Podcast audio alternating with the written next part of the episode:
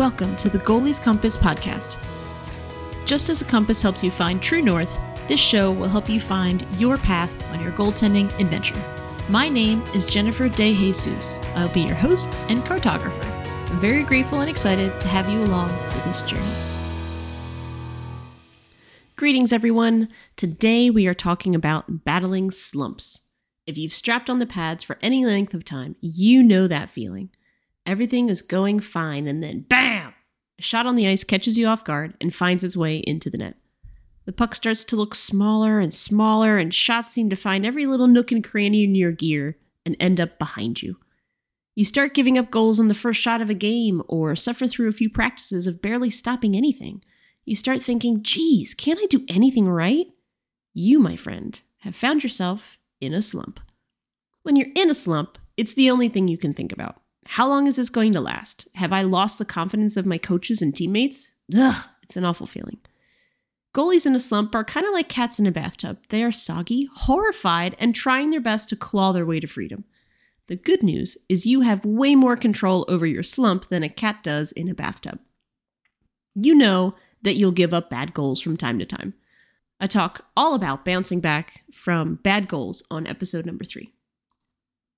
You know that as a goalie, you'll have bad days, bad games, bad practices. It actually doesn't matter how the slump begins. What really matters is what you do next.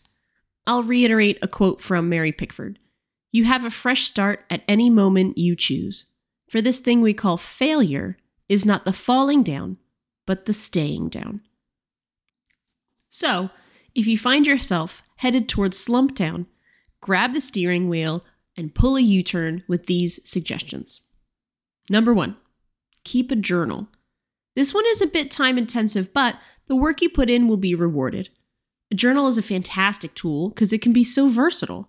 You can write out full sentences or just bullet points. You can list things you want to accomplish or things you have already achieved. You can record whatever you think is meaningful. Naturally, I have some suggestions. How did practice go this week? Any highlights? How did you feel on game day? What did you have for dinner the night before a game? Or what was your pregame meal? How did the game go? Feel free to describe your best saves in loving detail. Did you have to do any travel, long bus ride or plane ride before getting on the ice? How well did you sleep beforehand? As goalies, we strive to block out distraction and play in the moment. We take each day as it comes. A journal allows you to go back and read past entries so you can zoom out and look at a week or a month at a time. This type of review makes it easy to spot patterns. You may notice that coffee before a game makes it really hard to stay focused in the moment while on the ice. Or if you get less than seven hours sleep the night before, you feel groggy and it's hard to get into game mode. You may realize that you spent practice this week working on rebounds, and during your most recent games, your rebound control was rock solid. Keeping a journal makes sure you never get too high or too low. You're always a few pages away from something to work on or a reminder of great saves that you've made. It keeps things in perspective. Number two, identify signs that you are playing well. I don't think enough goalies do this. On a sheet of paper or an index card, list a few things that signal to you that you're playing well. For me, it's shoulder saves and steering pucks with my stick. I am a very imposing, towering, five foot two inches tall. So, net coverage is a key thing for me. When I make saves with my shoulders, it means I'm in the right spot to challenge shooters without being too aggressive. Likewise, when I make saves with my stick, it means my footwork and my butterfly are on point. Mobility is an important part of my success, so if I feel good about my footwork, I feel good about my game. What kinds of things make you feel good about your game? Something that happens that makes you think, yeah, today is a good day. Is it glove saves, rebound control, puck handling? Pick a few things and write them on an index card. Keep that index card in your helmet in your hockey bag. Your bucket will protect the card from ending up smashed and forgotten at the bottom of your bag. One of the last things you do before heading on the ice is put your helmet on. So you'll pull out the card, you'll read your little list, and you'll get a pop of confidence. As an added bonus, seeing the card gets you in the mindset for looking for positive things during your skate. As soon as you see one positive thing, your brain goes, Yeah, today's going to be a good day. Number three, visualize making great saves. If you saw the title of today's show and took a few guesses, you'd probably expect to hear advice about visualizing saves. What a smart cookie. You're right on the money. A bit obvious, but no less impactful.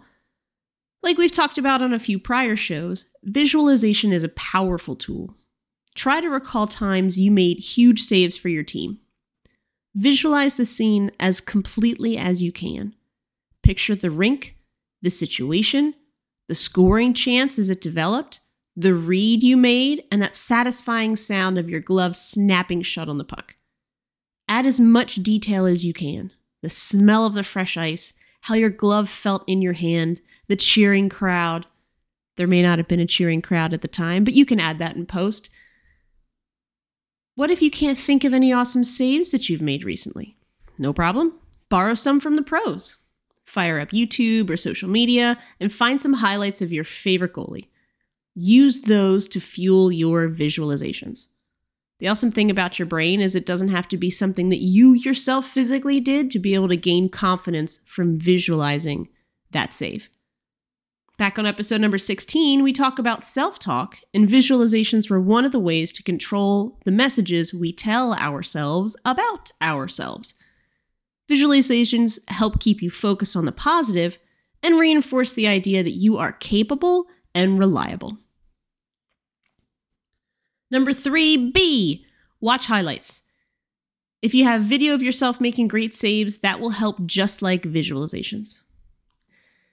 It's no substitute for building the skill of your mind's eye. You can't grab your phone in the middle of a game for a quick boost of confidence, so it's still important to build that skill of visualization. But video highlights can help jumpstart that process. Number four, do one good thing. Early in my coaching career, I had a skater on my team who played defense and they were a solid hockey player, but quickly lost confidence if she made a mistake. After a bad shift, she'd return to the bench and start to panic, thinking she was doomed and we were going to lose because of her.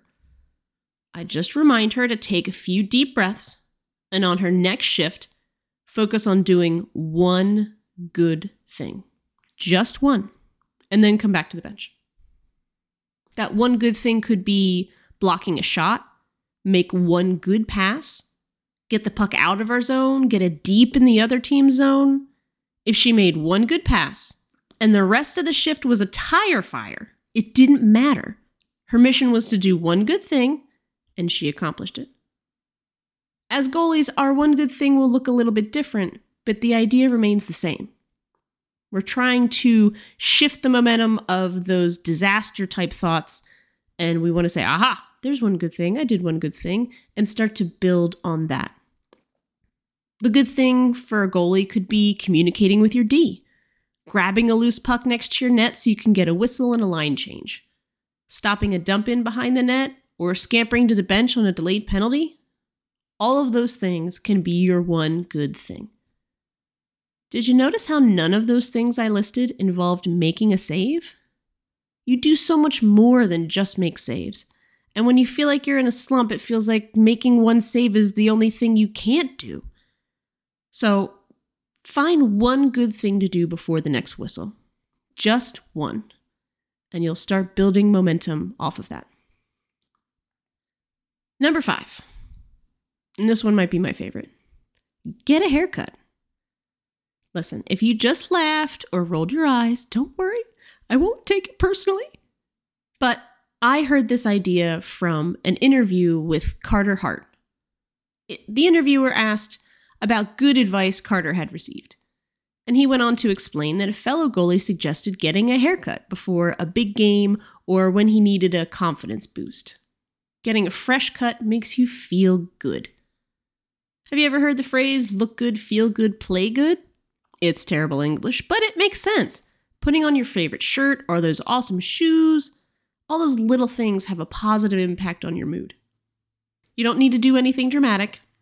or change up your look, just tidy up your current style. As you may have guessed by now, busting slumps is more of a proactive business. Finding ways to play in the moment and stay positive, we can keep ourselves far away from Slumptown. So when bad days strike, we've built the skills to be able to bounce back. If you want to be more slump proof, remember this. Keep a journal to identify patterns and habits quickly, like food, sleep, and travel that impact your game. Identify signs that you are playing well, custom to you, or is it good angles or rebound control? And keep that index card, that little list of good things in your helmet in your bag. Visualize making saves. Build a library in your mind's eye of times that you were unbeatable. Do one good thing before the next whistle, and it doesn't have to be a save. Get a haircut. Look good, feel good, play good. So there you have it the show all about battling slumps. Thank you so much for spending some time with me today. If you like the show, let me know on Twitter or Instagram at Expedition Goal 1. Give it a follow so you always know when a new show goes live. It's also a great place to ask questions. You never know, your question might become a future episode. A great way to support the show is to leave a review. I believe more stars is more better, and it helps folks find the show. Also, you know it, Tell all your friends. If you're a goalie, if you know a goalie, if you parent a goalie, odds are you know someone who may benefit from the show. Tell them to listen to the Goalie's Compass podcast on their next trip to the rink. Make sure you visit expeditiongoaltending.com. That's the place to find all the episodes of this show, like episode number 3, How to Get Past a Bad Goal, and episode number 16, all about self talk. Do you have questions or comments? I'd love to hear from you. Send your emails to expeditiongoaltending at gmail.com. Until we meet again, may the road rise up to meet you, and may the wind be always at your back.